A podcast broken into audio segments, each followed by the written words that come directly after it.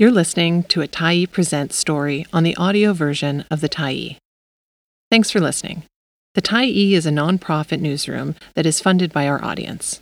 So, if you appreciated this article and you'd like to help us do more, head on over to support.thetyee.ca and become a Tyee builder. You choose the amount to give, and you can cancel anytime.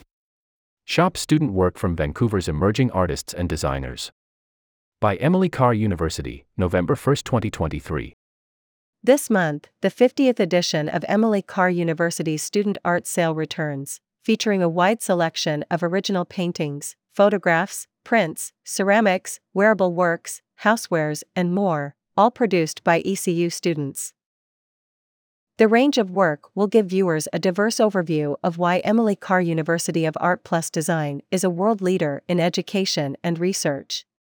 Founded in 1925, the school, now based out of a new cutting edge facility on East First Avenue, encourages experimentation at the intersections of art, design, media, and technology. The sale will be held on site. The event centers on student entrepreneurship by providing up and coming artists and designers with a public platform to showcase and promote their respective practices, while connecting personally with buyers and benefactors to help launch their creative careers. Between 175 and 225 students typically participate. The hours for this year's sale are